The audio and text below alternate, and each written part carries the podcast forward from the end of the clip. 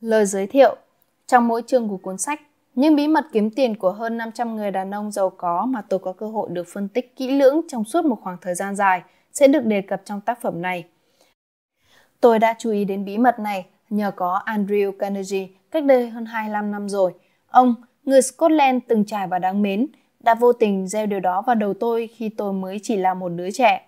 Sau đó, khi ông quay trở lại ngồi vào ghế, với niềm vui ánh lên từ đôi mắt, ông đang quan sát xem liệu tôi có đủ trí thông minh để hiểu được những điều ông vừa lỡ miệng nói ra hay không.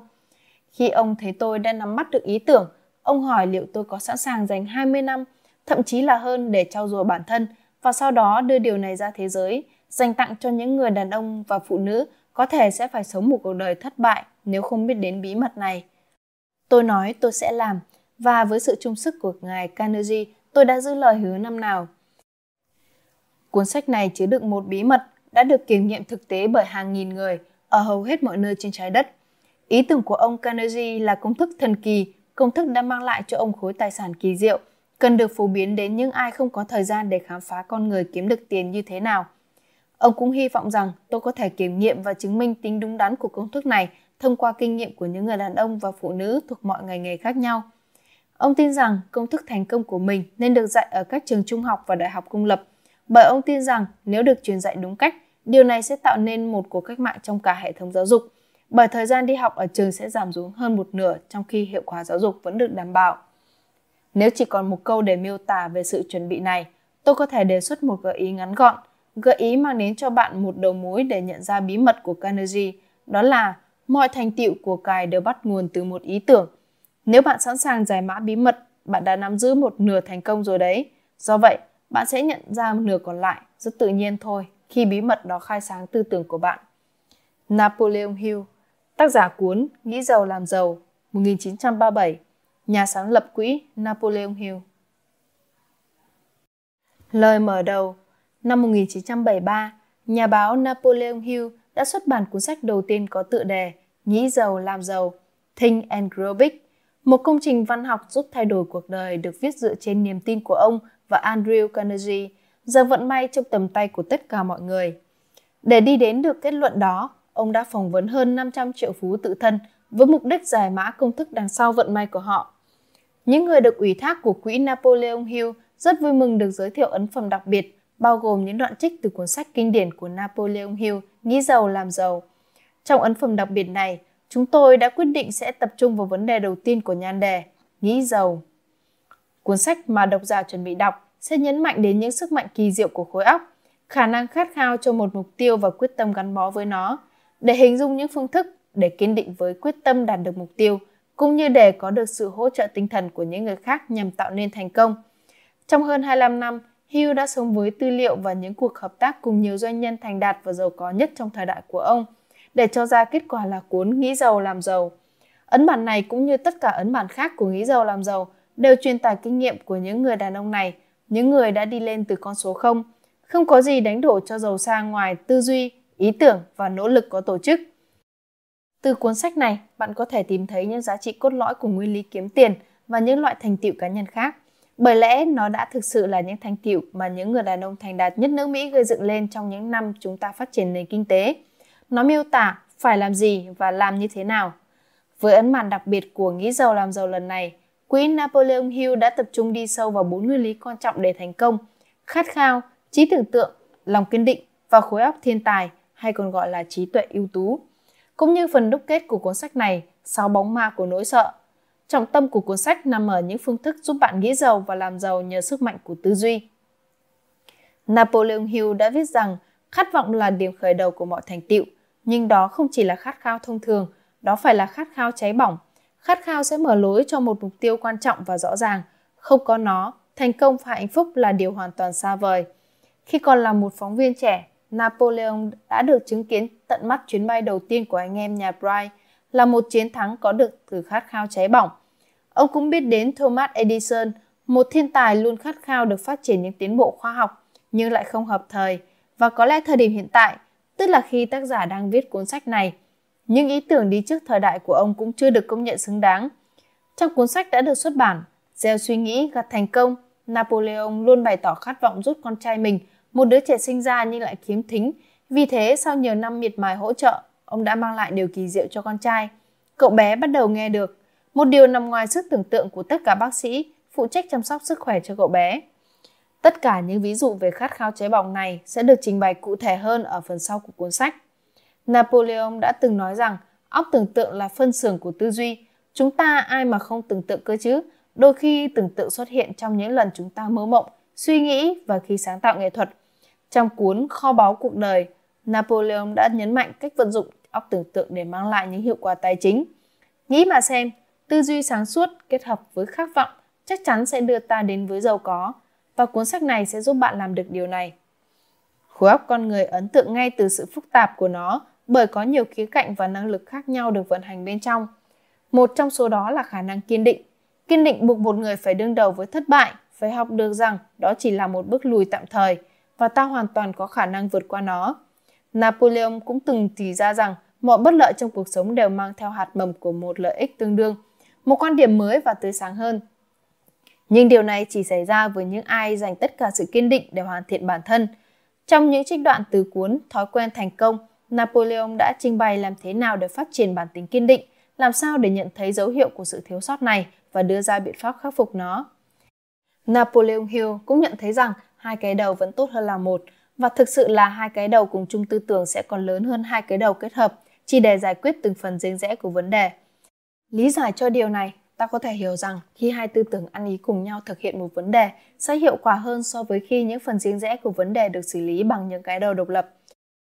Đây lại là một sự thật thú vị nữa về sức mạnh khối óc được giải thích trong cuốn Thói quen thành công. Henry Ford và Mahatma Gandhi là hai nhân vật đã nhận thấy và vận dụng nguyên lý khối óc thiên tài để đạt được những mục tiêu mà chúng ta còn chẳng dám mơ đến. Đừng lo, câu chuyện của họ sẽ xuất hiện trong cuốn sách này. Napoleon cũng công nhận sức mạnh của tư duy khi nó giúp chúng ta vượt qua những tác động mệt mỏi của nỗi sợ. Lời giải thích nổi tiếng của ông về cách vượt qua sáu bóng ma của nỗi sợ sẽ là nội dung then chốt của ấn bản đặc biệt này. Nó cho thấy trí óc không chỉ đạt được thành công về tiền bạc thông qua việc sử dụng khát khao, óc tưởng tượng, sự kiên định và khối óc thiên tài, mà còn cho người đọc thấy được tâm trí ta có thể sản sinh hạnh phúc và tâm hồn thanh thản bền bỉ bằng cách vượt qua những nỗi sợ cứ dày vò chúng ta. Quỹ Napoleon Hill tự hào giới thiệu nền tảng và những sự thật quan trọng về năng lực của trí óc sẽ được đề cập trong cuốn sách này. Nhiều người nói với chúng tôi rằng đây có lẽ là cuốn sách có tầm ảnh hưởng nhất mà họ từng đọc, có lẽ chỉ sau Kinh Thánh thôi. Hy vọng độc giả cũng sẽ đồng tình và tìm thấy những điều bổ ích cho bản thân từ nguồn kho báu vô hạn được ghi chép trong cuốn sách tuyệt diệu này. Don McGreen, Giám đốc điều hành, Ủy viên quản trị của Quỹ Napoleon Hill. Chương 1. Khát khao. Phần 1. Điểm khởi đầu của mọi thành tựu. Khi Edwin C. Barnes bước xuống từ con tàu chở hàng của quận Cam, New Jersey cách đây hơn 30 năm, ngoại hình của ông có thể khiến người ta liên tưởng đến một kẻ lang thang, nhưng những ý tưởng của ông thì như của một vị vua vậy. Khi đang trên đường đi từ nhà ga đến văn phòng của Thomas E. Edison, tâm trí ông cũng dành trọn cho công việc. Ông thấy mình được đứng trước Edison, được xin ông trao cho một cơ hội để thực hiện nguyện ước cả đời của mình, một khát khao cháy bỏng được trở thành đối tác của nhà phát minh vĩ đại. Khát khao của Barnes không phải là một hy vọng, càng không phải là một điều ước, mà đó là một khát khao mãnh liệt và sôi nổi, lấn áp tất cả những thứ khác. Đó là quyết tâm. 5 năm trôi qua, cho đến khi cái cơ hội mà ông hằng tìm kiếm cuối cùng cũng xuất hiện. Trong suốt 5 năm đó, không một tia hy vọng, không một lời hứa hẹn thực hiện khát khao của ông được đáp ứng. Trong mắt mọi người, tất nhiên là trừ ông ra, thì ông chỉ như những bánh răng khác vận hành trơn tru theo chỉ đạo của Edison. Nhưng ông cho rằng trong từng giây, từng phút, kể từ khi bắt đầu được làm việc tại đó, ông đã trở thành người cộng sự của Edison luôn rồi. Khi đặt chân đến quận Cam, ông đã không tự nhủ rằng tôi sẽ thuyết phục Edison giao cho một công việc tại đây. Thay vào đó, ông nói tôi sẽ đến gặp Edison và khiến ông ấy hiểu rằng tôi đến đây để cùng làm ăn với ông. Barnes đã không nói rằng tôi sẽ làm việc ở đây trong vài tháng, nhưng nếu không tìm thấy động lực, tôi sẽ từ bỏ và đi tìm công việc khác. Mà ông đã nói, tôi có thể bắt đầu với bất kỳ vị trí nào. Tôi sẽ làm mọi việc Edison giao cho, nhưng trước khi làm điều đó, tôi sẽ là cộng sự của ông ấy. Ông cũng chẳng nói rằng tôi sẽ luôn chờ đợi một cơ hội khác phòng khi tôi không thể có được thứ mình muốn ở văn phòng của Edison. Điều ông đã nói là chỉ có một điều trên thế giới này mà tôi nhất định phải có được, đó là việc được trở thành cộng sự trong công việc với Thomas E. Edison. Tôi sẽ chặn hết mọi đường lui, thay vào đó tôi sẽ đặt cược cả tiền đồ phía trước của mình vào khả năng đạt được những gì mình muốn.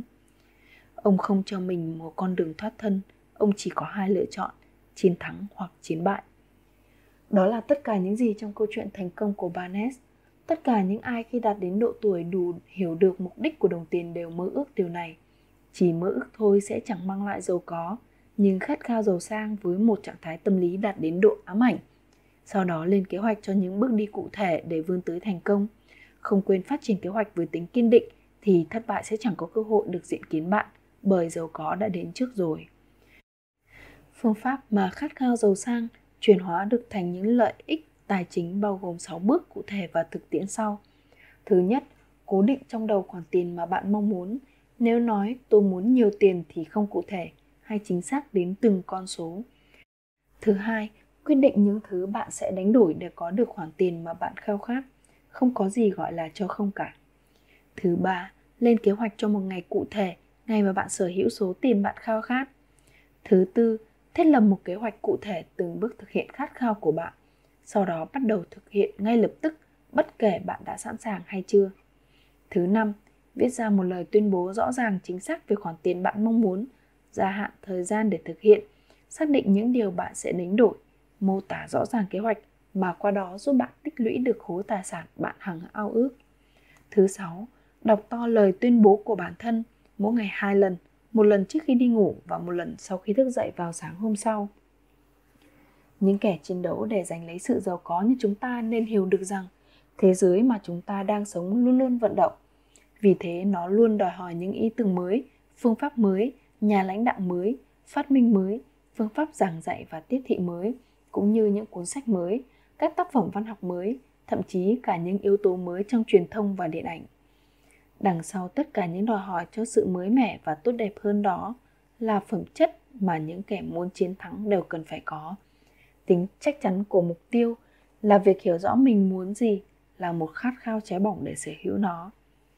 Chúng ta, những người khát vọng giàu sang, nên nhớ rằng các nhà lãnh đạo kiệt xuất trên thế giới luôn là những người khai thác và đưa vào thực tiễn các năng lượng vô hình từ cơ hội vô tiền kháng hậu, biết chuyển hóa những năng lượng đó hoặc tư duy liên tục thành các tòa nhà chọc trời, các thành phố, phân xưởng, máy bay, xe hơi cùng mọi thiết bị giúp cuộc sống dễ dàng hơn.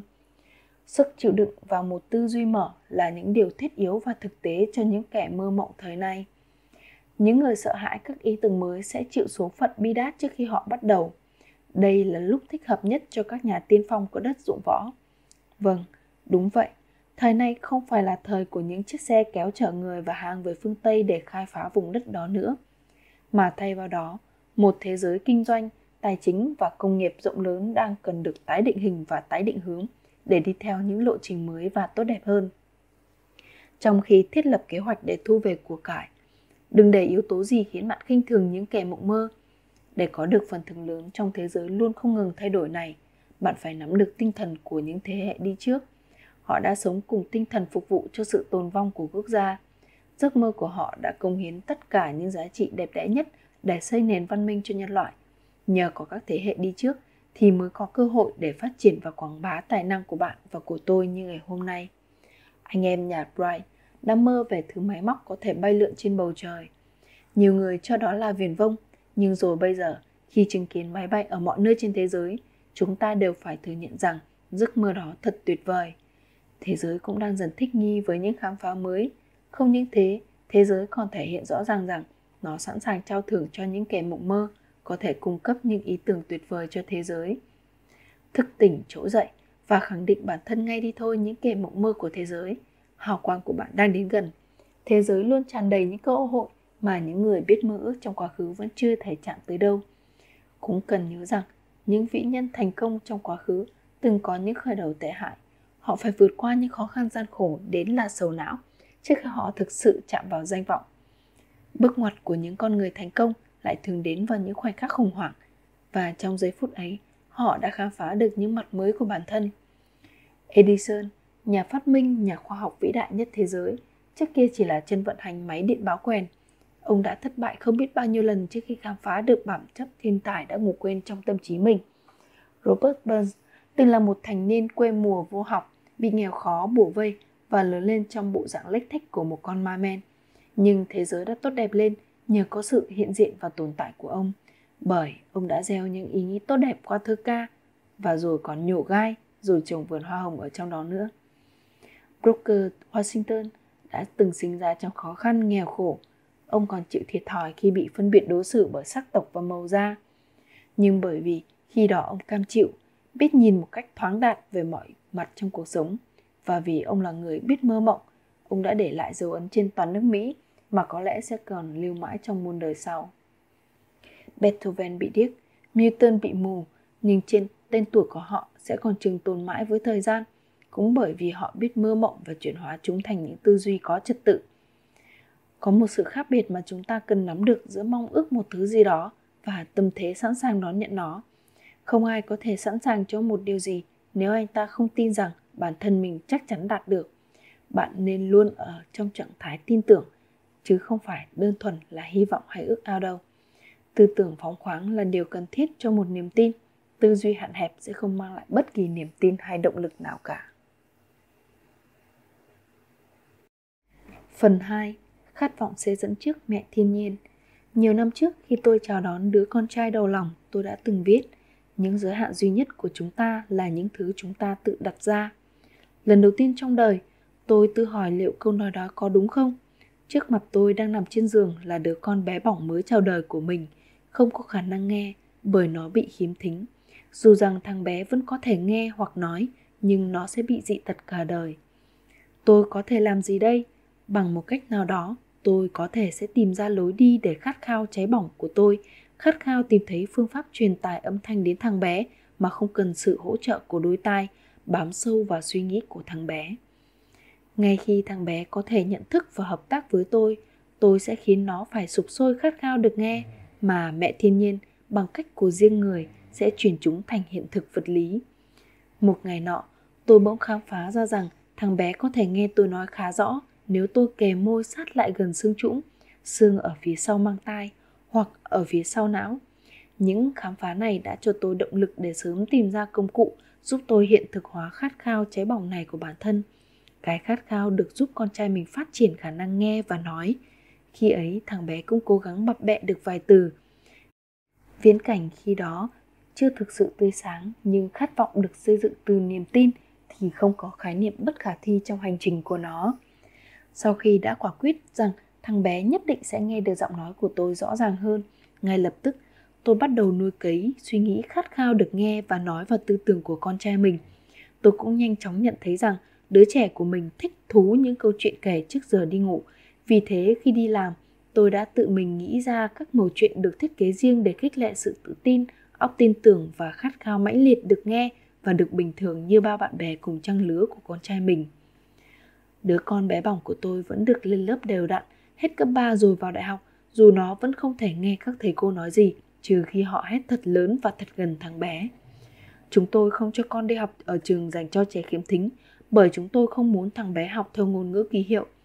Chúng tôi đã quyết định rằng thằng bé sẽ sống một cuộc đời bình thường, được kết bạn với những đứa trẻ bình thường, và chúng tôi đã luôn bảo vệ quyết định đó, dù rằng điều này đã đem lại không ít cuộc tranh luận nảy lửa với ban giám hiệu nhà trường. Khi thằng bé học trung học, nó từng thử dùng một thiết bị hỗ trợ nghe bằng điện, nhưng không có tác dụng. Chúng tôi quả thực cũng tin là thằng bé không tương thích với các thiết bị, vì khi thằng bé mới lên 6, các bác sĩ đã tiết lộ với chúng tôi rằng khi họ phẫu thuật một bên đầu của nó và nói rằng họ không nhận thấy dấu hiệu nào của khả năng nghe trong não bộ của con trai tôi. Trong tuần cuối ở đại học, 18 năm sau ngày phẫu thuật, một sự kiện đã xảy ra đánh dấu bước ngoặt quan trọng nhất của cuộc đời thằng bé. Nhờ một sự việc có thể coi là cơ hội, con trai tôi được tặng dùng thử một thiết bị trợ thính bằng điện, nhưng nó có vẻ chần chừ thử nghiệm, cũng bởi nó từng thất vọng với những thiết bị tương tự trước đó rồi. Rốt cuộc thì thằng bé cũng cầm cái máy lên, đặt nó ở vị trí dành cho thiết bị trên đầu, hơi bất cẩn một chút vì nó vốn không tin tưởng lắm. Cuối cùng là tra pin vào, và xem kìa, như được về phép bởi cây đỗ thần, khát vọng cả đời được nghe một cách bình thường đã trở thành hiện thực rồi. Lần đầu tiên trong đời, nó có thể nghe rõ như bất kỳ ai có khả năng nghe bình thường khác. Quá phấn khích trước thế giới cuối cùng cũng đổi thay, nhờ thiết bị trợ thính, thằng bé chạy ngay đến chỗ điện thoại, gọi cho mẹ và nó nghe thấy giọng bà ấy không thiếu một chữ. Ngày hôm sau, lần đầu tiên trong đời, nó hoàn toàn có thể nghe được lời giáo sư giảng bài trên giảng đường. Trước đó nó chỉ có thể nghe thấy khi họ hét to và hét gần vào tai nó mà thôi. Con trai tôi đã có thể nghe được tiếng đài radio hay âm thanh phát ra từ các bộ phim. Lần đầu tiên trong cuộc đời, nó có thể dễ dàng trao đổi ý kiến với người khác mà không cần họ phải nói to như trước. Thật sự, thế giới của thằng bé đã hoàn toàn thay đổi. Chúng tôi đã từ chối chấp nhận lỗi lầm của tạo hóa và bằng khát khao kiên định, chúng tôi đã khiến tạo hóa buộc phải sửa sai lỗi lầm của mình chỉ bằng những phương pháp sẵn có. Bất kỳ điều gì tâm trí có thể tưởng tượng và tin tưởng, nó đều có thể đạt được nhờ thái độ tâm lý tích cực. Napoleon Hill. Tóm tắt chương 1. Khát khao. 1. Chỉ mơ ước thôi sẽ chẳng mang lại giàu có, nhưng khát khao giàu sang với một tâm trạng tâm lý đạt đến độ ám ảnh, sau đó lên kế hoạch cho những bước đi cụ thể để vươn tới thành công.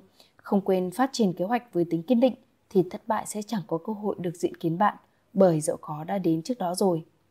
2.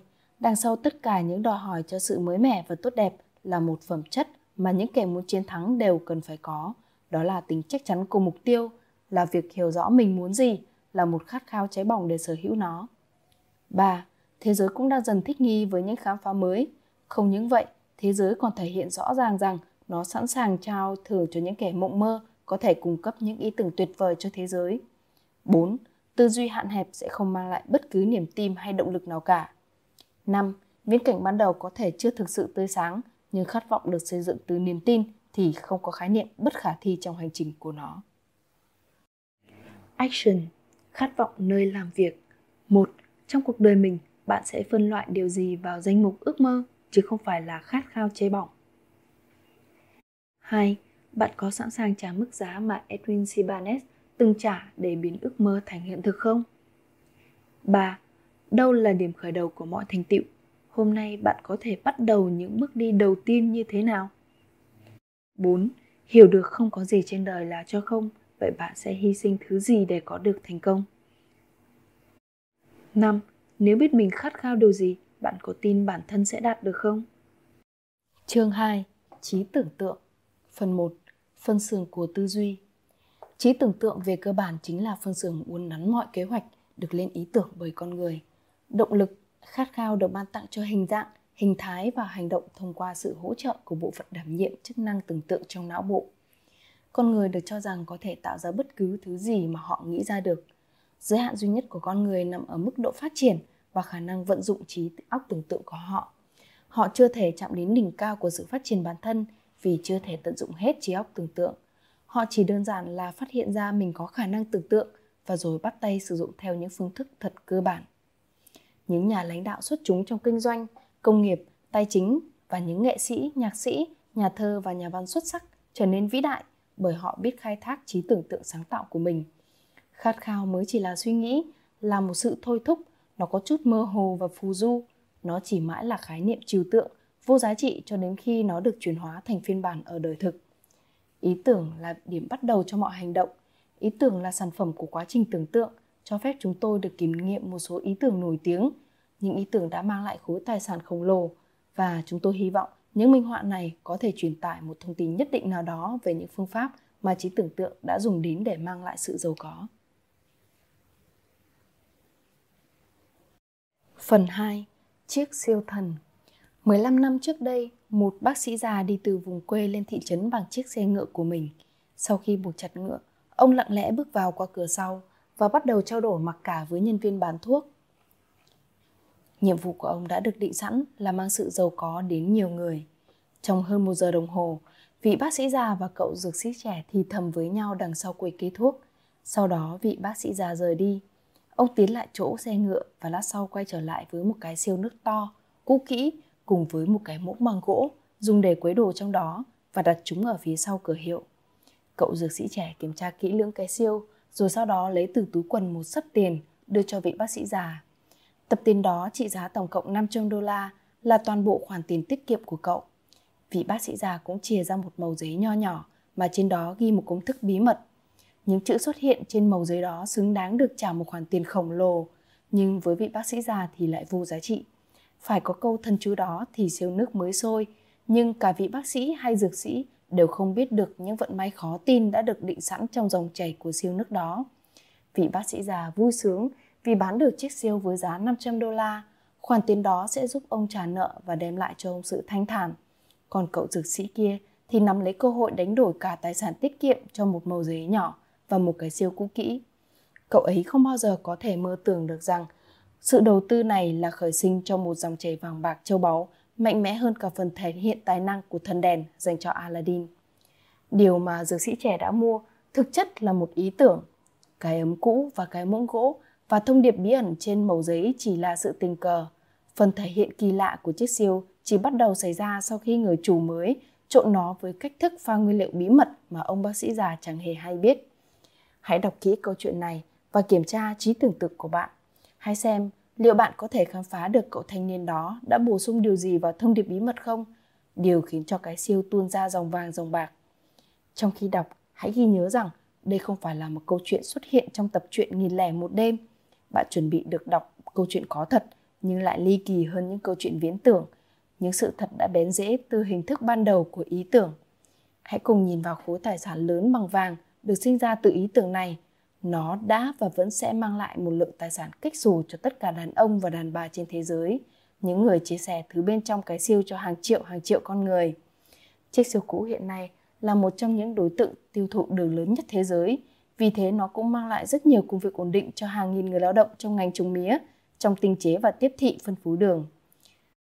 Mỗi năm, chiếc siêu cũ cũng tiêu dùng hàng triệu bình thủy tinh, vì thế nó mang lại việc làm cho rất nhiều công nhân làm thủy tinh.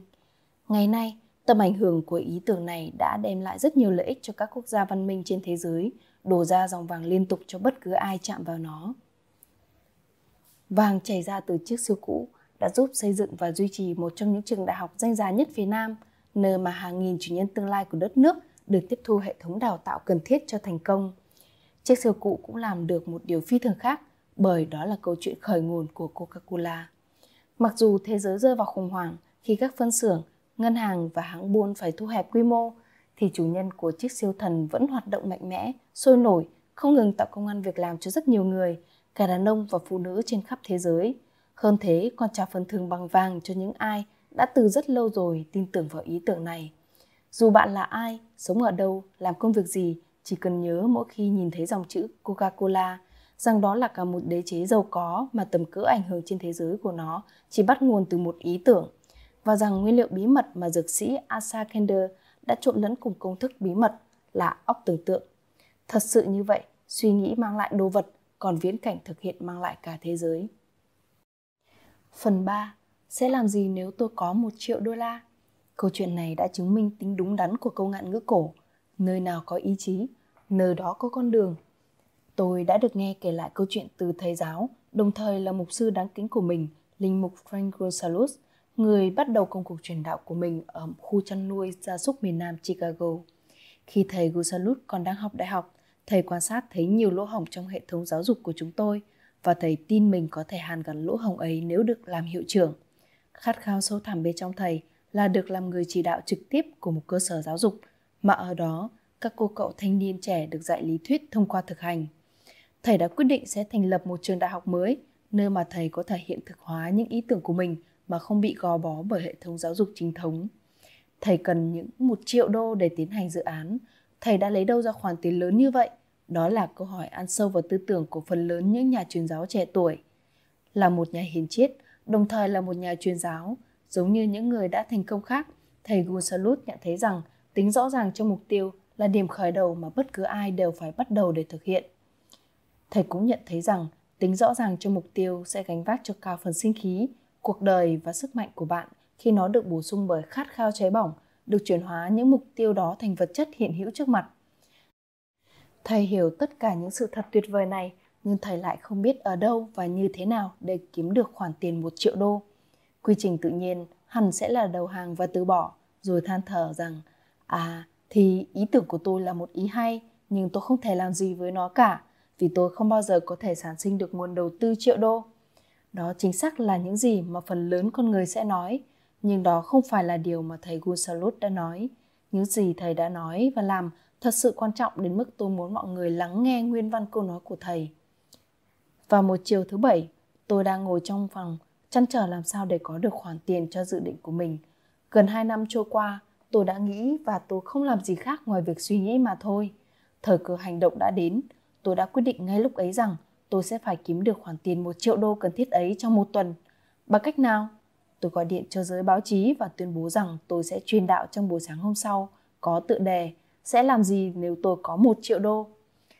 Tôi bắt ngay vào buổi thuyết giảng ngay lập tức, nhưng tôi phải thành thật với bạn rằng công việc đó không hề khó, bởi tôi đã chuẩn bị bài thuyết giáo đó trong gần 2 năm dòng dã rồi. Tinh thần của bài viết khi ấy là một phần trong tôi. Sáng hôm sau tôi dậy từ sớm, quỳ gối cầu nguyện và băn khoăn không biết liệu rằng bài thuyết giảng của mình có thể thu hút sự chú ý của nhà hảo tâm nào hay không. Khi tôi đang cầu nguyện thêm một lần nữa, tôi bỗng cảm thấy chắc chắn khoản tiền ấy đang đến gần. Trong niềm hân hoan, tôi bước ra khỏi căn phòng và không mang theo nội dung của bài thuyết giảng. Ấy vậy mà tôi không nhận thấy sự sơ suất đó đến khi tôi đứng trước bục và chuẩn bị bài giảng. Đã quá muộn để tôi có thể trở về lấy tập ghi chú, và hóa ra điều đó lại là điều hay. Trong trường hợp đó, tiềm thức tôi đã khơi dậy lại ngay trước mắt. Khi tôi bắt đầu cất tiếng, tôi nhắm mắt, phát biểu bằng cả tâm hồn và trái tim mình. Tôi không chỉ giao lưu với khán giả, mà tôi còn nói đầy hào hứng với Chúa nữa. Tôi đã chia sẻ mình sẽ làm gì nếu có khoản tiền đó trong tay. Tôi cũng mô tả về dự định trong đầu rằng tôi sẽ thành lập tổ chức giáo dục tuyệt vời cho các thanh niên được học những điều thiết thực, và song song với đó là phát triển tư duy của họ. Khi tôi hoàn thành phiên nói chuyện và ngồi xuống, một người đàn ông chậm rãi đứng lên và lại gần bục phát biểu. Tôi băn khoăn không biết ông ấy sẽ làm gì. Ông lại gần bục đưa tay ra và nói: "Đức cha, con rất thích bài phát biểu của người. Con tin người có thể làm được mọi thứ mà người đề cập đến, chỉ cần người thực sự có 1 triệu đô. Để chứng minh con tin người và tin cả bài thuyết giảng của người, nếu người có thể ghé qua văn phòng con vào sáng mai, con chắc chắn sẽ đưa người 1 triệu đô. Tên con là Philip D. Armour". Thầy Gunsaulus đã đến văn phòng của ông Armour vào sáng hôm sau, và quả thực thầy đã nhận được 1 triệu đô. Với số tiền ấy, thầy đã thành lập Viện Công nghệ Armour. Khoản tiền 1 triệu đô đó cần thiết. Đó là kết quả của một ý tưởng. Bệ đỡ cho ý tưởng đó chính là khát khao của thầy Gunsaulus đã được nuôi dưỡng trong đầu trong suốt 2 năm tuổi trẻ của thầy. Hãy nghiền ngẫm sự thật quan trọng này. Thầy đã thực sự chỉ mất 36 giờ đồng hồ kể từ khi quyết tâm chắc nịch và đồng ý với kế hoạch rõ ràng để đạt được điều đó. Qua quan sát, chúng ta thấy cả Asa Candler và thầy Frank Gunsaulus đều có một điểm chung trong tính cách.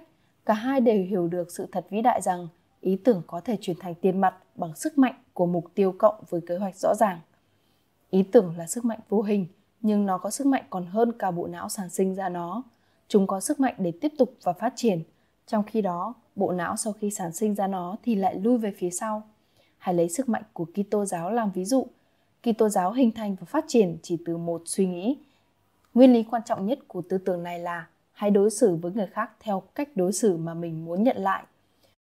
Tuy Chúa đã hoa cắt bụi, quay về nơi người xuất hiện, nhưng ý tưởng của người vẫn vang mãi khúc hành ca.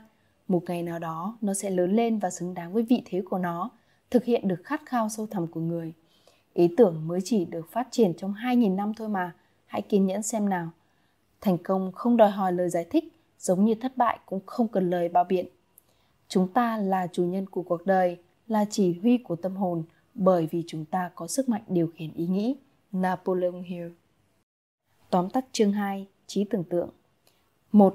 Những nhà lãnh đạo xuất chúng trong kinh doanh, công nghiệp, tài chính và những nghệ sĩ, nhạc sĩ, nhà thơ và nhà văn xuất sắc trở nên vĩ đại bởi họ biết cách khai thác trí tưởng tượng sáng tạo của mình. 2. Tính rõ ràng trong mục tiêu sẽ gánh vác cho cả phần sinh khí, cuộc đời và sức mạnh của bạn khi nó được bổ sung bởi khát khao cháy bỏng, được chuyển hóa những mục tiêu đó thành vật chất hiện hữu trước mặt. 3. Ý tưởng là những sức mạnh vô hình, nhưng nó có sức mạnh hơn cả bộ não sản sinh ra nó. Nó có sức mạnh để tiếp tục và phát triển. Trong khi đó, bộ não sau khi sản sinh ra nó thì lại lui về phía sau. 4. Thành công không đòi hỏi lời giải thích, giống như thất bại không cần lời bao biện. Phần 5. Trí tưởng tượng nơi làm việc. 1. Phân xưởng của tâm trí bạn trông như thế nào? 2. Phân xưởng đó mang lại những lợi ích gì cho bạn? 3. Nếu các giá trị có thể biến thành sự giàu sang cho bạn, bạn muốn nắm giữ giá trị gì? 4.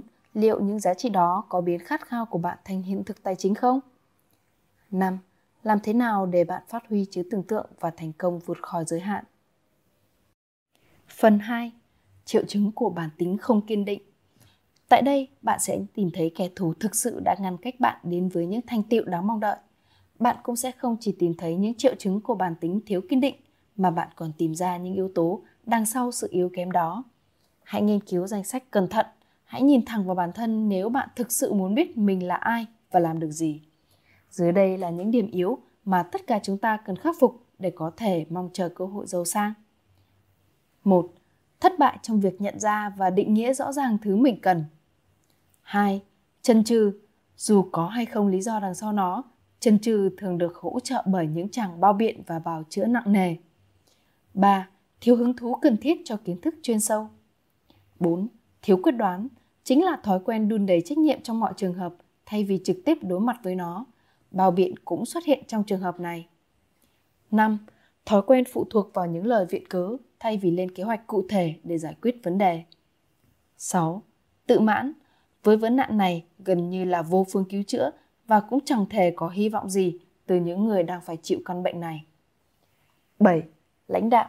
Điều này thường được phản ánh trong sự thỏa hiệp, dễ dãi thay vì tìm cách và chiến đấu, phản kháng lại. 8. Thói quen đổ lỗi cho người khác và tặc lưỡi chấp nhận tình huống bất lợi là điều không thể tránh khỏi. 9. Không có khát vọng. Nguyên nhân là do sự thờ ơ lựa chọn động lực để thúc đẩy thành hành động. 10. Bằng lòng, thậm chí hăm hở chấp nhận bỏ cuộc ngay sau khi thách thức đầu tiên. 11. Không có kế hoạch được chuẩn bị kỹ. Các ý tưởng không được ghi lại để dành cho những phân tích sau này. 12. Thói quen bỏ bê việc triển khai ý tưởng hoặc không nắm bắt cơ hội khi nó gõ cửa. 13. Ước ao thay vì sẵn lòng. 14. Thói quen thỏa hiệp với nghèo khổ thay vì hướng tới mục tiêu làm giàu. Đó là sự vắng mặt của khát vọng, được là, được làm và được sở hữu. 15. Tìm kiếm mọi lối tắt để làm giàu, chỉ cố thu về mà không muốn cho đi. Điều này thường được thể hiện qua thói quen cá độ, cố gắng thu về món hời béo bở. 16. Sợ những chỉ trích, thất bại trong việc lên kế hoạch và biến chúng thành hành động. Chỉ vì lo sợ những gì người khác sẽ nghĩ, sẽ nói và sẽ làm. Kẻ thù này xứng đáng được đứng đầu danh sách bởi nó thường tồn tại trong tiềm thức chúng ta mà không phải ai cũng nhận thấy. Chúng ta hãy cùng khảo sát và nghiên cứu một số triệu chứng của chứng sợ chỉ trích. Phần lớn mọi người đều cho phép người thân, bạn bè hay dư luận xã hội ảnh hưởng quá sâu vào cuộc sống riêng tư, đến mức cuộc đời họ dường như không phải là của riêng nữa, đơn giản bởi vì họ sợ những lời bình phẩm. Rất nhiều người phạm phải sai lầm trong hôn nhân, sống trong cảnh nợ nần, cuộc sống trôi qua bất hạnh và cực khổ, bởi vì họ sợ rằng những lời chỉ trích sẽ bám theo nếu họ sửa chữa lỗi lầm. Bất kỳ ai từng trải qua hình thái nỗi sợ này đều thấu hiểu những tổn hại không thể hàn gắn mà nó mang lại. Nó phá hủy mọi tham vọng, niềm tin ở bản thân và mọi khát khao chinh phục.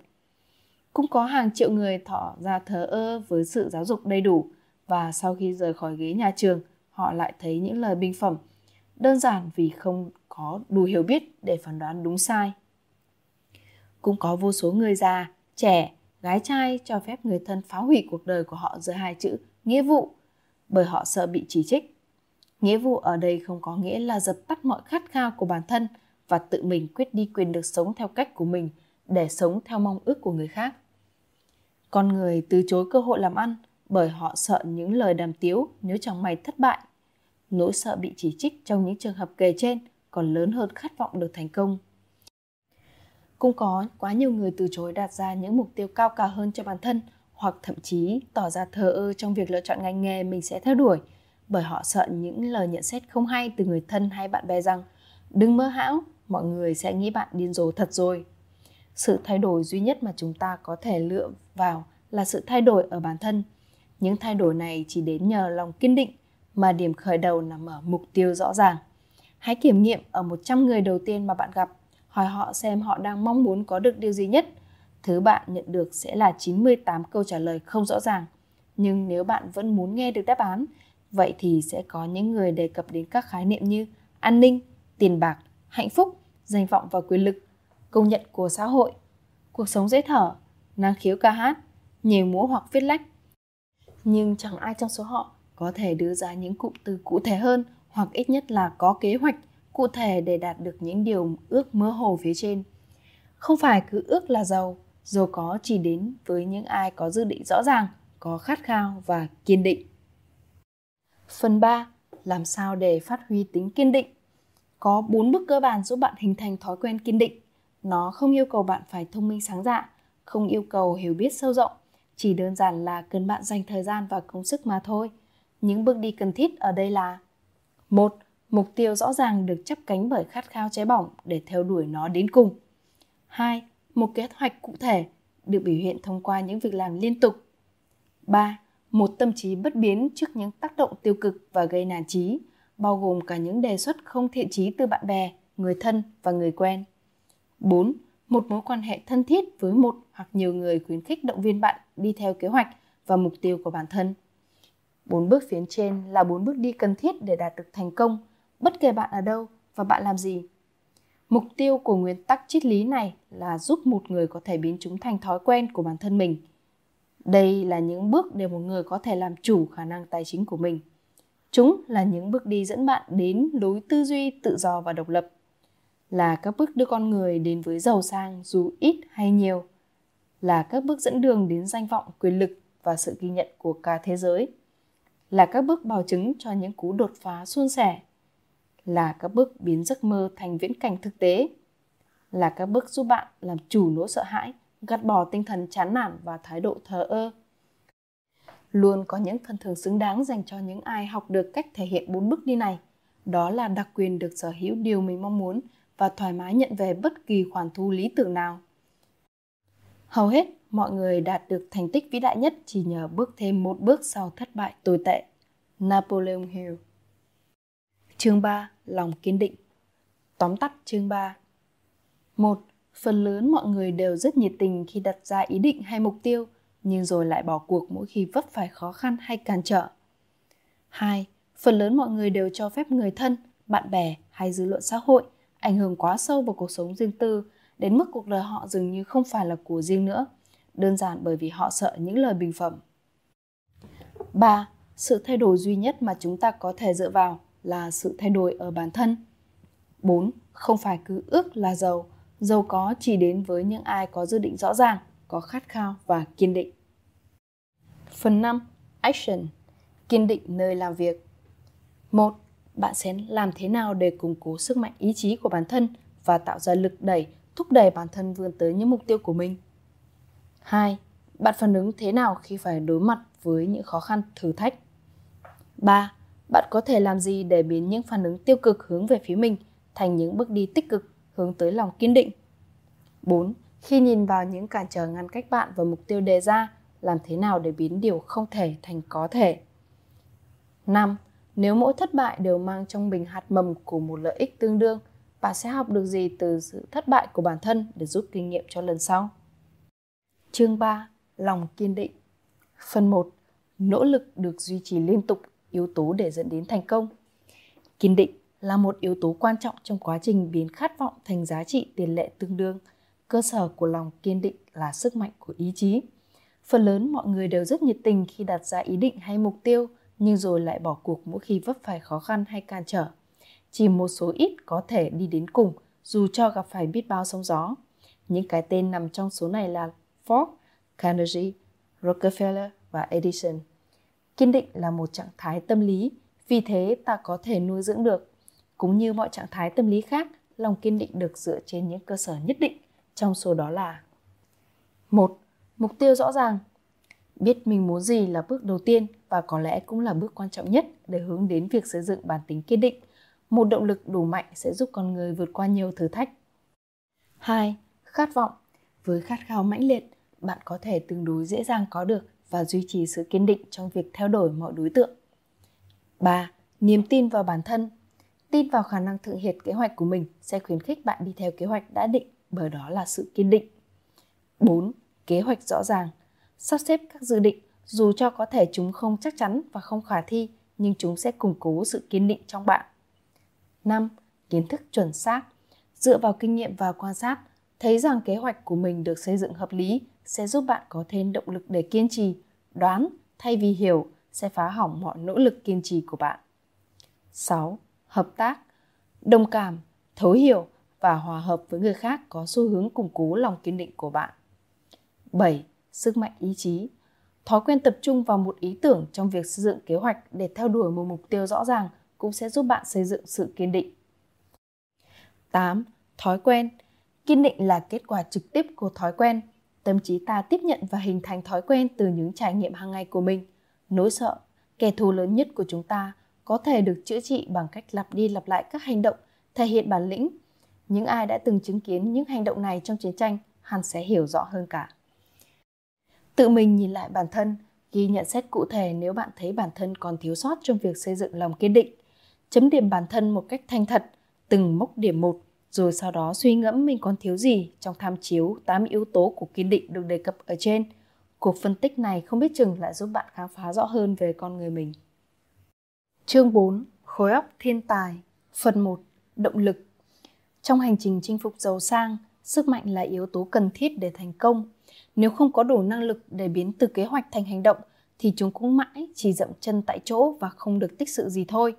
Nội dung của chương này sẽ miêu tả một phương pháp mà bất kỳ ai cũng có thể nắm được và áp dụng để tạo sức mạnh cho bản thân. Sức mạnh có thể được định nghĩa là kiến thức được tổ chức và định hướng một cách sáng suốt. Sức mạnh khi được sử dụng trong cuốn sách này sẽ ám chỉ đến những nỗ lực có hệ thống hiệu quả của một cá nhân để chuyển hóa khát khao thành giá trị tiền tệ tương đương.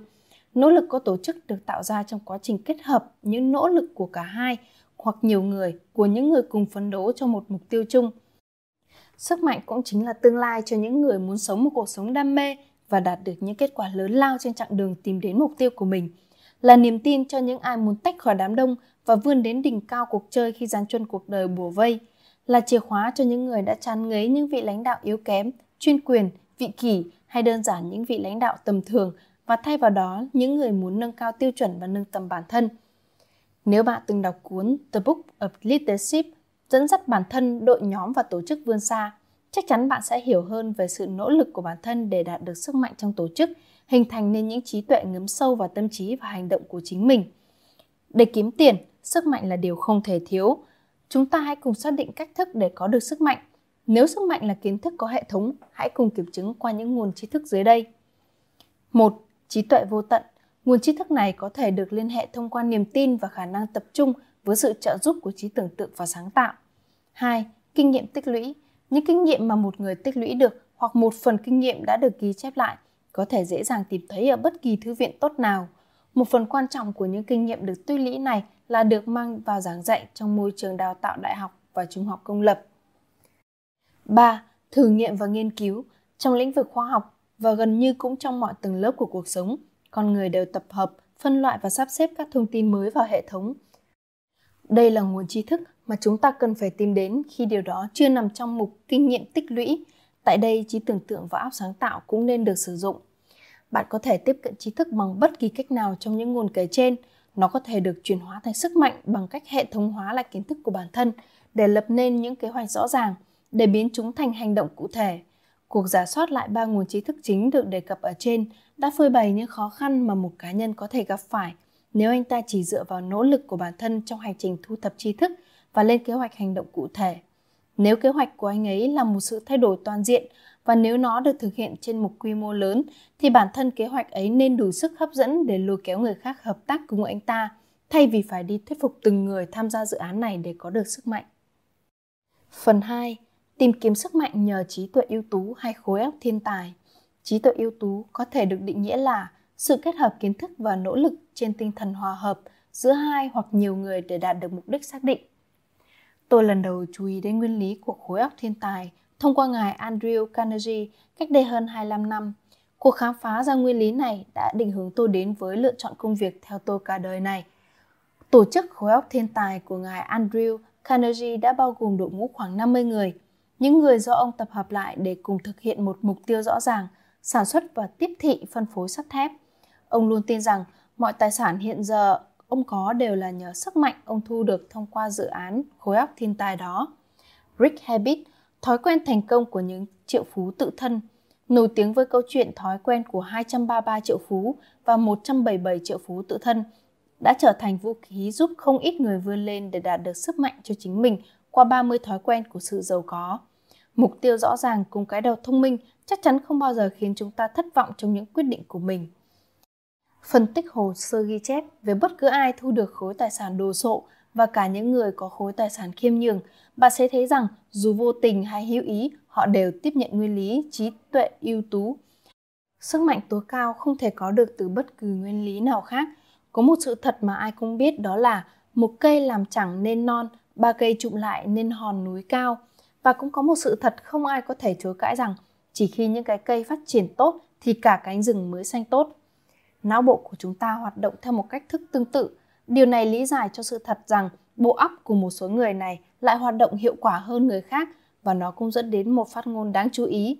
Một nhóm những bộ óc tập hợp lại hoặc được kết nối với nhau trên tinh thần hòa hợp sẽ mang lại nhiều năng lượng tư duy hơn là một bộ não độc lập, giống như một nắm pin sẽ mang lại dòng điện mạnh hơn so với một cục pin đơn lẻ. Thông qua phép ẩn dụ này, ta có thể thấy rõ một điều rằng nguyên lý khối óc thiên tài nắm giữ bí mật về sức mạnh của những người được cùng hợp tác với những trí tuệ xuất sắc khác. Vậy thì bây giờ lại kéo theo một phát biểu khác dẫn lối chúng ta đến sự hiểu sâu sắc hơn về nguyên lý khối óc thiên tài. Khi một nhóm các tư tưởng độc lập kết hợp lại với nhau và vận hành trong sự hòa hợp, phần sinh lực tăng thêm được tạo ra từ mối liên kết đó cũng trở nên có giá trị với tất cả những ai trong nhóm.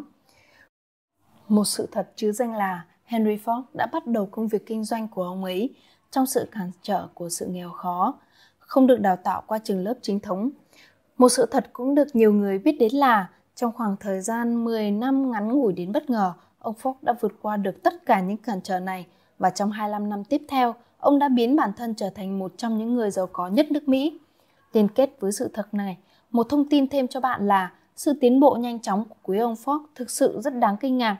Từ khi ông ấy trở thành người bạn thân cận của Thomas E. Edison, và bạn sẽ bắt đầu hiểu được rằng tư duy của một người có thể ảnh hưởng đến người khác như thế nào. Tư duy doanh nhân, hành động lãnh đạo của Beverly E. Jones mà tôi từng có cơ hội đọc qua đã cho thấy được tư duy kiểu doanh nhân mang lại cho con người ta sự tự tin, phóng khoáng, tự chủ và nhiều lựa chọn. Đấy là các yếu tố then chốt nếu bạn muốn xây đắp nên thành công. Hãy tiến thêm một bước xa hơn, suy nghĩ đến sự thật rằng chuỗi thành tựu sáng chói nhất của ngài Ford được bắt đầu kể từ khi ông ấy bắt tay làm bạn với Harvey Firestone, John Burroughs và Luther Burbank, những người có khả năng tư duy tuyệt vời, và bạn sẽ có những bằng chứng thuyết phục rằng sức mạnh có thể được sản sinh nhờ làm bạn với những người có tư tưởng tuyệt vời. Gần như không còn nghi ngờ gì nữa về việc Henry Ford là một trong những người am hiểu nhất trong thế giới kinh doanh và công nghiệp. Không cần tranh cãi về sự giàu có của ông, phân tích tìm hiểu những người bạn thân thiết của ngài Ford, một số cái tên được nhắc đến phía trên, bạn sẽ tìm hiểu được câu nói sau đây.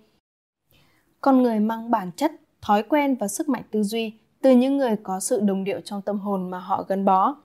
Henry Ford đã chiến thắng nghèo đói, hạn chế hiểu biết và thất học bằng cách kết thân với những tư tưởng tuyệt vời, những người mà mỗi dung cảm trong suy nghĩ đều được ông áp dụng cho bản thân mình. Nhờ sự gắn bó với Edison, Burbank, Burroughs và Firestone, quý ông Ford đã tự mình bổ sung sức mạnh trí não, những kiến thức tổng quan và cốt lõi, cùng động lực tinh thần từ 4 người đàn ông này. Hơn thế nữa, ông còn chiếm được và biết cách tận dụng nguyên tắc khối óc thiên tài thông qua phương pháp từng phần đã được mô tả trong cuốn sách này. Nguyên lý ấy bây giờ nằm trong tay bạn. Bây giờ hãy quan tâm đến những thành tựu mà Mahatma Gandhi đã được. Phần lớn những ai đã từng nghe đến Gandhi đều cảm thấy ông như một con người kỳ cục, nhỏ bé, đi lại lung tung mà không ăn mặc chỉnh tề, lại còn gây rối với chính quyền Anh. Thực tế là Gandhi không hề gan dở, mà ông là nhân vật có ảnh hưởng nhất còn sống. Tính đến thời điểm viết sách, tầm ảnh hưởng của ông được ước chừng dựa trên số lượng con chiên và niềm tin của họ vào vị lãnh đạo này. Không chỉ thế, ông còn là người quyền lực nhất từng sống trên trái đất. Sức mạnh của ông tuy ở thế bị động nhưng lại là thật. Hãy cùng nghiên cứu phương pháp mà ông đã dùng để có được quyền lực phi thường. Có thể sẽ chỉ cần một vài từ để lý giải thôi. Ông nắm trong tay quyền lực nhờ thu hút hơn 200 triệu người cùng hợp sức bằng cả thân thể và tâm hồn trên tinh thần hòa hợp và chiến đấu cho một mục tiêu rõ ràng. Hay nói theo một cách ngắn gọn, Gandhi đã làm nên điều kỳ diệu, bởi đó chính là sự diệu kỳ khi ông có thể thu hút 200 triệu người, chứ không phải ép buộc, cùng hợp sức trên tinh thần hòa hợp chỉ trong một khoảng thời gian ngắn. Nếu bạn nghi ngờ liệu đây có phải là điều kỳ diệu không, hãy thử thuyết phục hai người bất kỳ hợp sức trong sự thống nhất trí tuệ với bạn trong khoảng thời gian vô hạn để xác định mục tiêu xác định xem sao.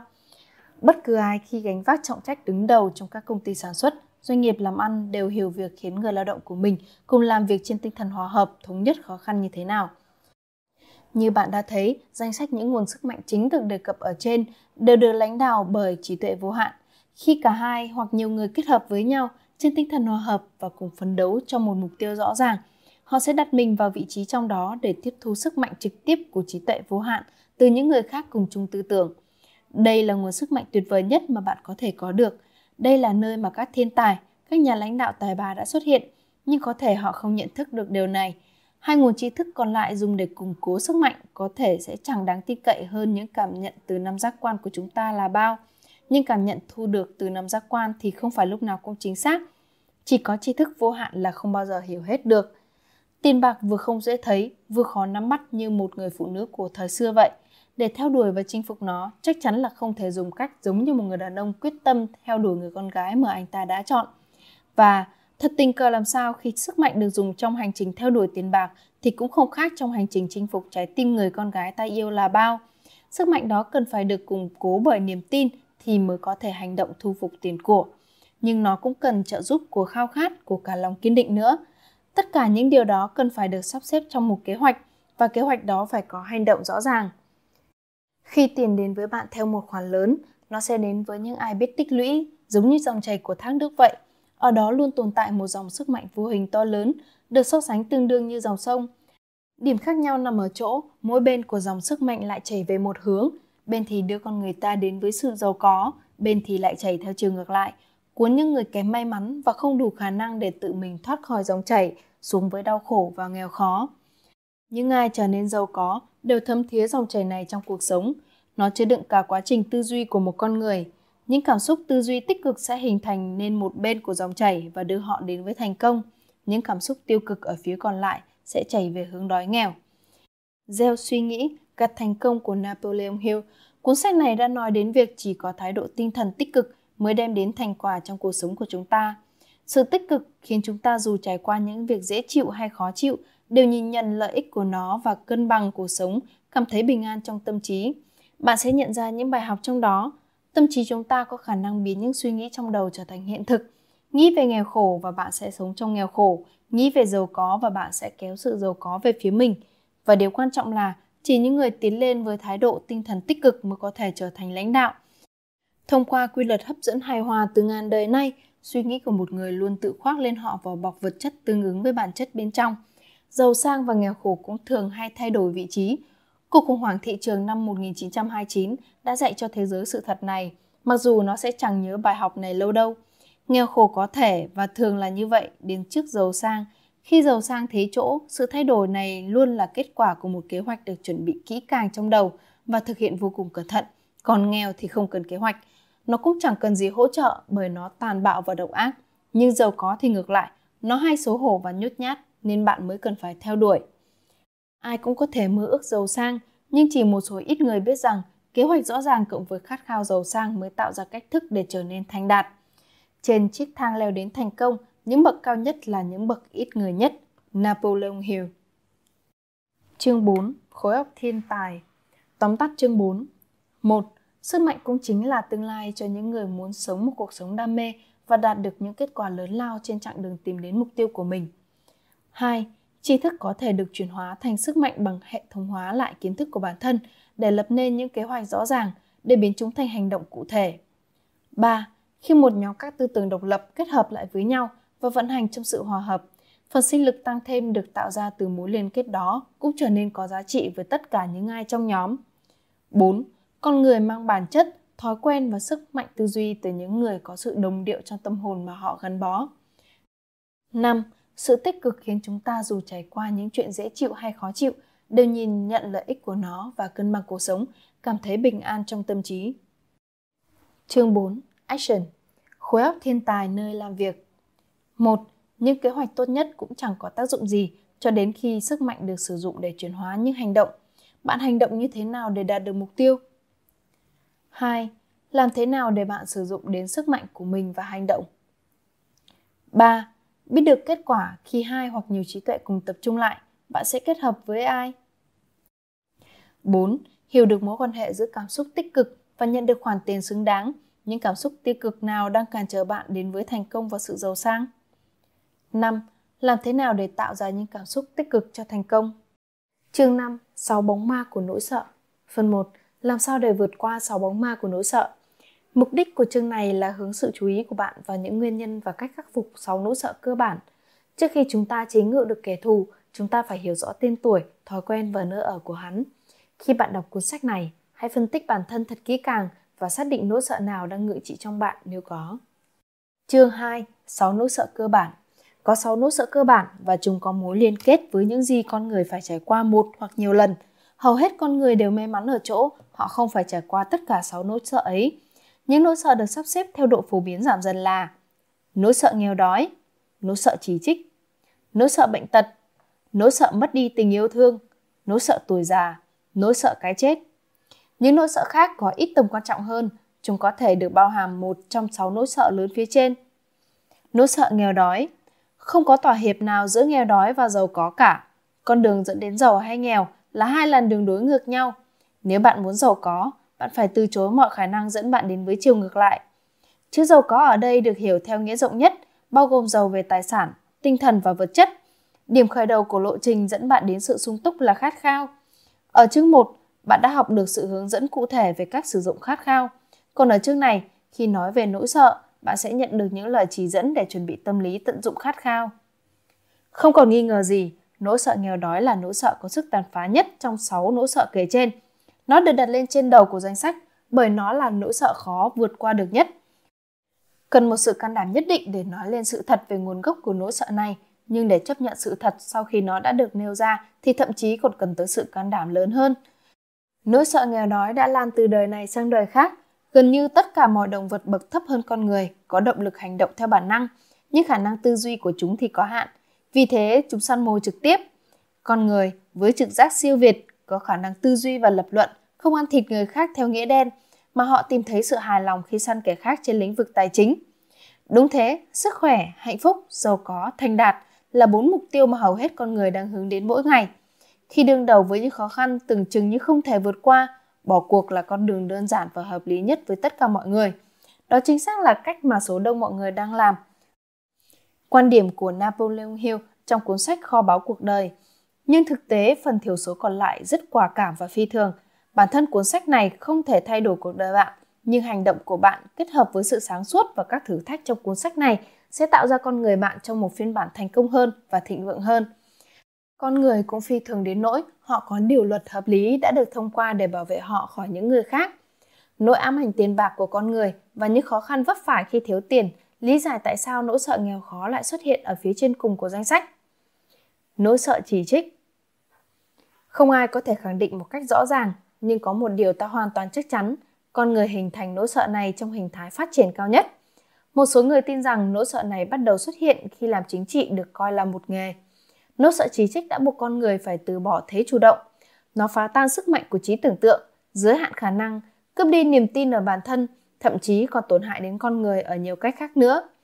Cha mẹ để lại những tổn thương không thể chữa lành vì những lời mắng nhiếc. Mẹ của một người bạn thơ ấu của tôi đã từng trừng phạt cậu ấy bằng những đòn roi gần như hàng ngày. Bà luôn vừa làm vừa buông lời mắng nhiếc rằng mày sẽ phải vào trại cải tạo trước khi 20 tuổi mất thôi. Và cuối cùng, họ đã thật sự gửi cậu ở trại cải tạo khi cậu mới 17. Chỉ trích là một thứ mà ai cũng sẵn sàng đưa ra, ai cũng có một tấm vé được sử dụng nó, hoàn toàn miễn phí, dù ta có nhận hay không. Những người họ hàng thân cận nhất lại thường là những người buông lời ác ý. Điều này nên được ghi nhận như một tội ác. Thực tế, nó là tội ác tồi tệ nhất trong tự nhiên, khi mà các bậc cha mẹ liên tục hình thành nếp nghĩ thấp kém trong đầu con trẻ, thông qua những lời phê bình không cần thiết. Những nhà lãnh đạo hiểu được bản chất con người sẽ khai phá những điều tốt nhất ở người khác, không phải bằng phê phán mà bằng những lời góp ý có tính chất xây dựng. Cha mẹ có thể cũng sẽ nhận được kết quả đó nếu họ áp dụng phương pháp như vậy. Chỉ trích sẽ hình thành nỗi sợ trong trái tim con người hoặc là sự oán hận, chứ không phải tình yêu và thông cảm. Nỗi sợ bệnh tật. Nỗi sợ này có thể được di truyền từ trong cơ thể hoặc do ảnh hưởng của xã hội. Khi nói đến nguồn gốc, nỗi sợ này và nỗi sợ tuổi già, sợ chết lại giống nhau, bởi nó cùng đi đến một bờ vực của những thế giới tồi tệ, thế giới mà con người không biết nhưng lại được nghe kể qua những câu chuyện chỉ toàn mang lại lo âu. Ngoài ra, quan điểm này còn hơi chung chung, bởi những người vô đạo đức tham gia vào hoạt động bán sức khỏe để kinh doanh sẽ chẳng mảy may bận tâm đến nỗi sợ hãi về ốm đau và bệnh tật. Các bác sĩ đưa bệnh nhân đến với những môi trường mới để có sức khỏe tốt hơn, bởi sự thay đổi trong thái độ tinh thần lại rất cần thiết.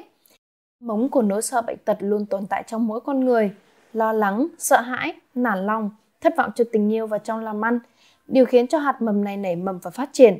Cuộc khủng hoảng kinh doanh gần đây luôn khiến các bác sĩ phải bận rộn, bởi mọi tí suy nghĩ tiêu cực đều có thể gây bệnh.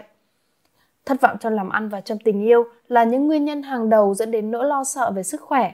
Một người trẻ tuổi phải chịu đựng nỗi đau trong tình yêu rồi sẽ có kết cục phải nằm điều trị trong bệnh viện.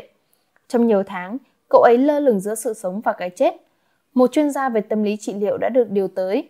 Vị chuyên gia này thấy chỗ những y tá ở đó bằng một người con gái trẻ đẹp và duyên dáng, bắt đầu giả vờ cảm mến cậu trong ngay ngày đầu tiên đi làm. Tất nhiên là có sự sắp đặt của bác sĩ. Chỉ trong 3 tuần, bệnh nhân được xuất viện, dù lòng vẫn đau nhưng với một chứng bệnh hoàn toàn khác, cậu lại rơi vào lưới tình rồi. Phương pháp chữa trị này ban đầu là một trò lừa để chữa bệnh, nhưng bệnh nhân và cô y tá đó đã có cái kết bằng một đám cưới hạnh phúc.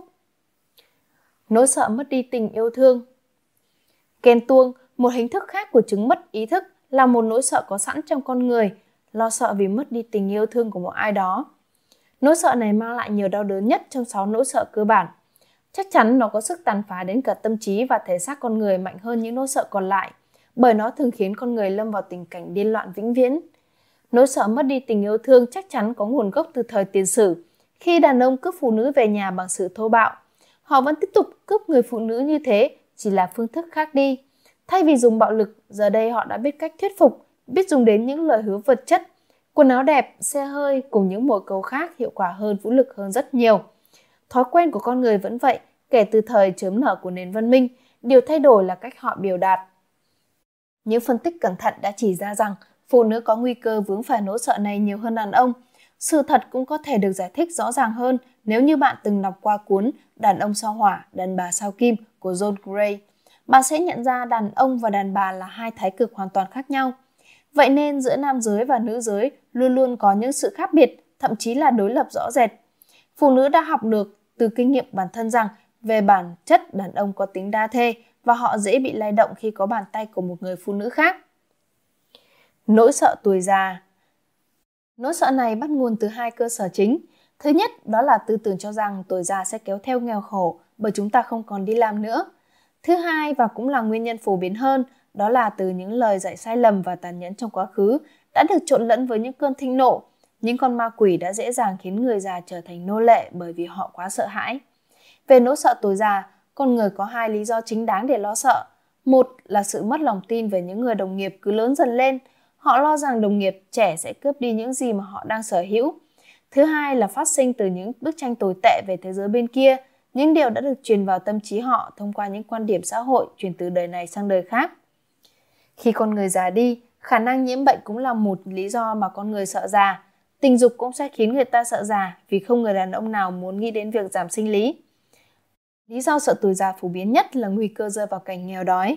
Nhà nghèo không phải là một từ có ý tích cực. Nó quăng vào tâm trí của những người chuẩn bị bước vào giai đoạn lão niên một nỗi sợ sẽ phải ở trong một trang trại nghèo nàn. Một lý do khác lý giải việc cho con người sợ già đi là bởi nguy cơ mất tự do và độc lập, bởi già cũng có nghĩa là mất tự do cả về lối sống và tài chính. Nỗi sợ cái chết. Với một số người, đây là nỗi sợ tàn nhẫn nhất. Lý do rất rõ ràng, những nỗi đau cứ nhói lên vì những ý nghĩ đến cái chết, trong nhiều khả năng khiến người ta liên tưởng đến những điều huyền bí. Những người hiểu biết càng ít thì lại càng ít sợ chết. Trong hàng nghìn triệu năm, con người vẫn luôn thắc mắc một câu hỏi mãi chưa có đáp án. Khi nào và ở đâu? Tôi đến từ đâu và tôi sẽ đi về đâu? Sự thật là không ai biết và cũng chưa từng một ai biết thiên đàng hay địa ngục như thế nào, và cũng chưa có ai biết liệu những điều đó có thực sự tồn tại hay không. Chính sự thiếu hiểu biết rõ ràng về điều này đã mở cánh cửa tâm trí con người cho những kẻ lang băm có thể xâm nhập, kiểm soát và sử dụng các chiêu trò lừa đảo, cũng như rất nhiều trò mê tín lố bịch và bịp bợm. Sợ này thật chẳng có tác dụng gì, cái chết vẫn sẽ đến dù ta có nghĩ về nó hay không. Hãy chấp nhận nó như một điều dĩ nhiên và gạt bỏ suy nghĩ đó ra khỏi tâm trí mình, có lẽ nó cũng không quá tệ như người ta thường tưởng tượng. Thế giới rộng lớn được tạo ra bởi hai thứ, năng lượng và vật chất. Trong nguyên tắc vật lý cơ bản, chúng ta hiểu được rằng vật chất hay năng lượng không thể tự nhiên sinh ra hay tự nhiên mất đi. Cả năng lượng và vật chất đều có thể tự chuyển hóa từ dạng này sang dạng khác. Nếu được gọi tên, sự sống chính là năng lượng. Nếu cả năng lượng và vật chất đều không thể bị phá hủy hoàn toàn, tất nhiên sự sống cũng không thể bị tàn phá. Cuộc sống giống như những hình thái năng lượng khác, có thể chuyển hóa sang những quá trình khác hoặc thay đổi, nhưng nó sẽ không bao giờ mất đi. Cái chết cũng chỉ là một sự chuyển hóa sự sống. Nếu cái chết không chỉ đơn giản là một sự thay đổi hay chuyển hóa, thì không có gì kéo theo đằng sau nó ngoại trừ một giấc ngủ dài, vĩnh hằng, yên bình, và giấc ngủ thì không có gì phải sợ cả. Vì vậy, bạn có thể gạt bỏ nỗi sợ cái chết mãi mãi. Phần 3. Lo lắng. Lo lắng là trạng thái tâm lý dựa trên nỗi sợ. Nó đến chậm nhưng lại lì lợm. Nó ngấm dần dần một cách hết sức tinh vi. Từng bước, nó đào cho mình một lỗ hổng trong tâm trí bạn cho đến khi nó đóng băng một phần lý luận trong bạn. Nó muốn phá hỏng sự tự tin và tính chủ động trong bạn. Lo lắng là một hình thức của nỗi sợ triền miên gây ra bởi tính thiếu quyết đoán. Vì thế, nó là một trạng thái tâm lý có thể kiểm soát được. Từ bỏ thói quen lo lắng trong mọi hình thái, bằng cách quyết tâm với ý định rằng nếu lo lắng, cuộc đời sẽ chẳng cho bạn thứ gì có giá trị cả. Với quyết tâm này, sự tự tin, tâm trí thanh thản và tâm lý bình tĩnh sẽ đến, rồi thì hạnh phúc cũng sẽ tự khắc đến bên bạn. Một người mà tâm trí lúc nào cũng tràn ngập nỗi sợ sẽ không chỉ làm hỏng những cơ hội hành động của chính mình, mà còn lan truyền tư tưởng xấu này đến tâm trí người khác, và rồi cũng làm lỡ dở những cơ hội của họ. Công việc của bạn trong cuộc sống là không ngừng đạt được thành công. Để thành công, bạn phải tìm thấy sự thanh thản trong tâm hồn, có được những nguyên liệu cần thiết của cuộc sống, và trên hết là phải có hạnh phúc. Tất cả những biểu hiện của thành công này đều bắt nguồn từ những dòng suy nghĩ luân hồi. Bạn có thể kiểm soát được tâm trí mình, bạn có sức mạnh để lựa chọn tiếp nhận những luồng suy nghĩ gì. Với đặc quyền này, bạn có trách nhiệm phải thực hiện nó thật hữu hiệu. Bạn chính là người làm chủ vận mệnh của mình, cũng như có quyền năng để kiểm soát những suy nghĩ của bản thân. Bạn sẽ ảnh hưởng trực tiếp và nhờ vậy có thể điều chỉnh môi trường của mình, định hướng cuộc sống của chính mình theo cách bạn muốn, hoặc bạn sẽ thờ ơ và không thể tận dụng đặc ân của mình, sắp xếp cuộc sống của chính bạn và kết cục là nhấn chìm bản thân trong đại dương mang tên hoàn cảnh, bị quăng quật nay đây mai đó, chỉ trôi nổi như một miếng gỗ mục trên những đợt sóng của đại dương. Phần 4. Tội ác cơ bản thứ 7. Bên cạnh 6 nỗi sợ cơ bản, còn có một điều xấu mà con người ta hay phạm phải.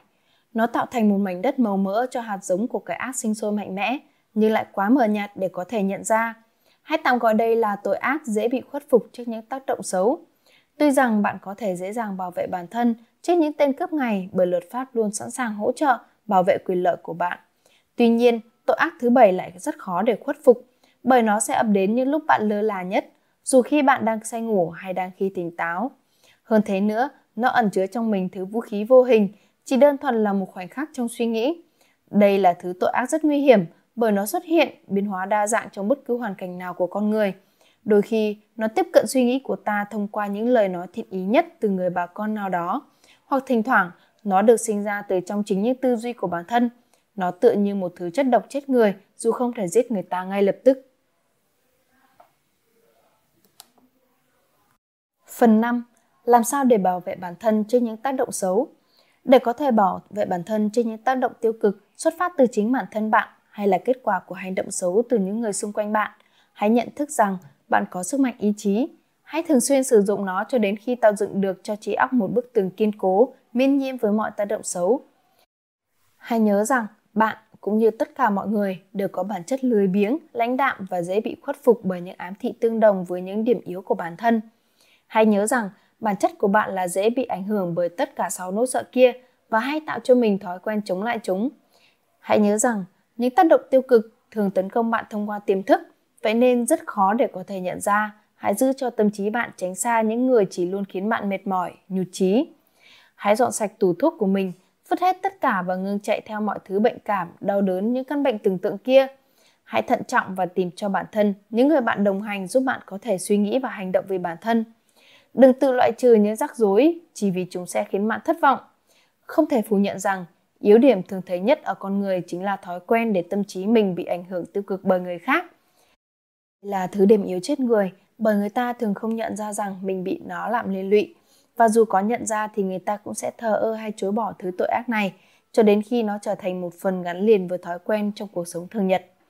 Bạn chẳng có quyền kiểm soát tuyệt đối với thứ gì, chỉ trừ những suy nghĩ của chính mình. Đây chính là sự thật quan trọng và thú vị nhất với con người. Sự thật này cũng ảnh hưởng đến bản chất tự nhiên của con người. Đặc quyền tự nhiên này chính là cách thức duy nhất mà qua đó bạn có thể làm chủ được vận mệnh của mình. Nếu không thể kiểm soát được suy nghĩ của bản thân, chắc chắn rằng bạn sẽ chẳng thể kiểm soát được cái gì khác. Hãy thử đọc cuốn Gieo suy nghĩ gặt thành công của Napoleon Hill mà tôi đã nhắc phía trên với một tâm hồn rộng mở, và bạn sẽ nhận ra các trang sách đang tiết lộ cho bạn phép màu vĩ đại nhất. Một phép màu mà chỉ có bạn mới có thể hiểu và chỉ bạn mới có thể kiểm soát nó. Bạn sẽ nắm được những bí quyết điều chỉnh thái độ tinh thần, loại bỏ cảm xúc tiêu cực, duy trì sự bình yên trong tâm trí. Bạn có thể áp dụng vào cuộc sống của mình và sẽ hiểu được rằng cuốn sách này mang đến cho bạn điều gì đó còn lớn lao hơn cả cách thoát khỏi sự sợ hãi về thể chất hay tinh thần. Kiểm soát suy nghĩ chính là kết quả của tính kỷ luật bản thân. Kiểm soát suy nghĩ của chính mình hoặc là để nó làm chủ bạn. Chẳng có một thỏa hiệp 50-50 nào. Cách thực tế nhất để làm chủ suy nghĩ của chính mình là thói quen khiến trí não luôn luôn bận rộn một cách có chủ đích, được lên kế hoạch chi tiết. Hãy thử nhìn nhận những kinh nghiệm từ những người đã đạt được thành tựu đáng nể. Bạn sẽ thấy họ có thể làm chủ được tư duy, và hơn thế, họ còn điều khiển và hướng nó đến những mục tiêu cụ thể. Bạn sẽ chẳng thể thành công nếu thiếu đi khả năng kiểm soát này. Phần 6. Những cái cớ chứ danh. Những người không thành công thường có chung một đặc tính rất nổi bật. Họ biết tất cả lý do thất bại và có cho mình những cái cớ mà bản thân họ tin rằng rất thuyết phục nhằm biện hộ cho việc thất bại. Một vài cái cớ rất danh mãnh, nhưng có những cái chỉ đơn giản, hiển nhiên là thực tế. Nhưng những cái cớ thì không thể đổ cho tiền bạc. Người ta chỉ quan tâm đến một thứ duy nhất, bạn có thành công hay không. Một nghiên cứu về tính cách con người đã đưa ra một số những cái cớ thường gặp nhất.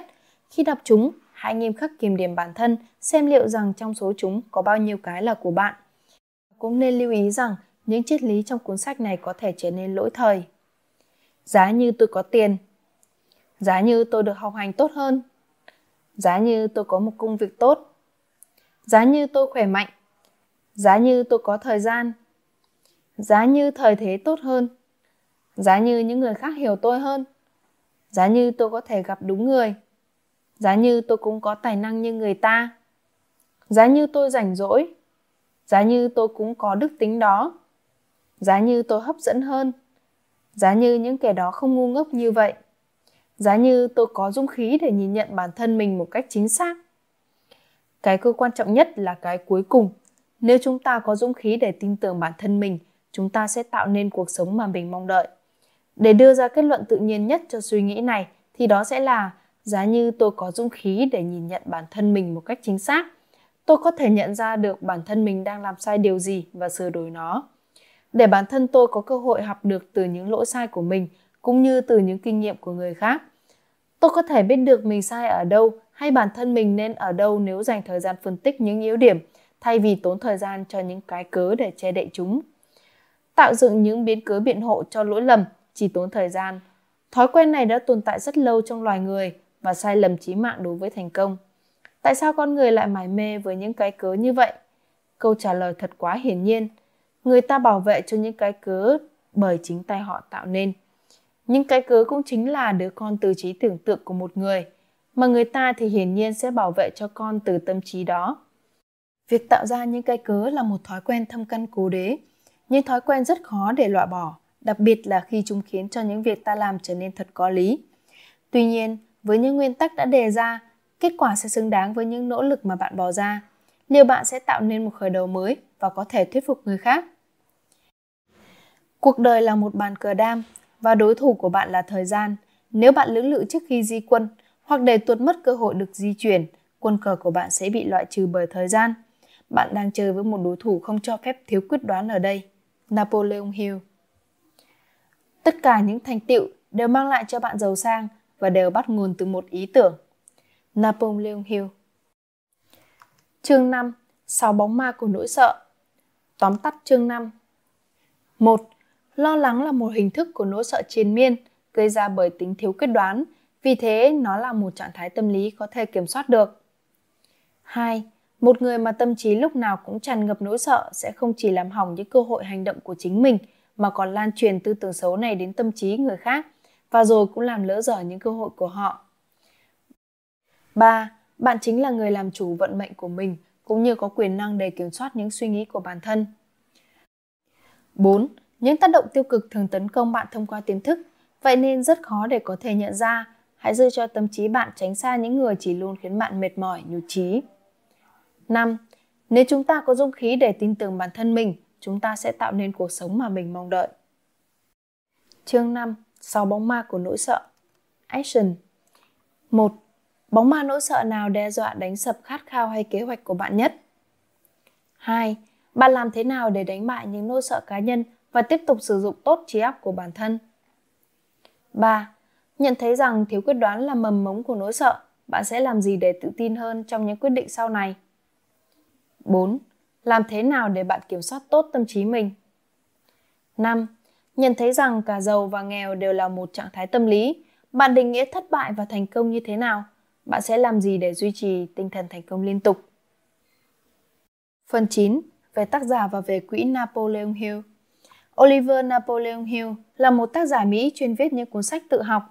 Ông được biết đến nhiều nhất qua tác phẩm nguyên gốc Nghĩ giàu làm giàu, Think and Grow Big, được viết năm 1937, là một trong 10 cuốn sách dạy kỹ năng thành công bán chạy nhất mọi thời đại. Napoleon Hill qua đời ở tuổi 87 vào ngày 8 tháng 11 năm 1970. Ông vừa tổ chức mừng thọ vào ngày 26 tháng 10 trước đó mấy hôm. Mặc cho những lời đồn thổi cho rằng ông chết mà không hề để lại xu nào, ông đã để dành tiền cho quỹ tài trợ của mình là ước nguyện khi sinh thời. Bạn có thể tìm đọc cuốn tự truyện của ông ấy, Cuộc đời và sự giàu có, Lifetime of Rich, để hiểu hơn về gia đình và cuộc đời của ông phía sau những trang giấy. Một người con trai của ông còn sống đến ngày nay và ông có rất nhiều cháu nhỏ. Làm việc và vận hành dưới tên của ông, quỹ Napoleon Hill là một tổ chức giáo dục phi lợi nhuận muốn hướng đến việc xây dựng một thế giới tốt đẹp hơn, một thế giới xứng đáng để con người sinh tồn,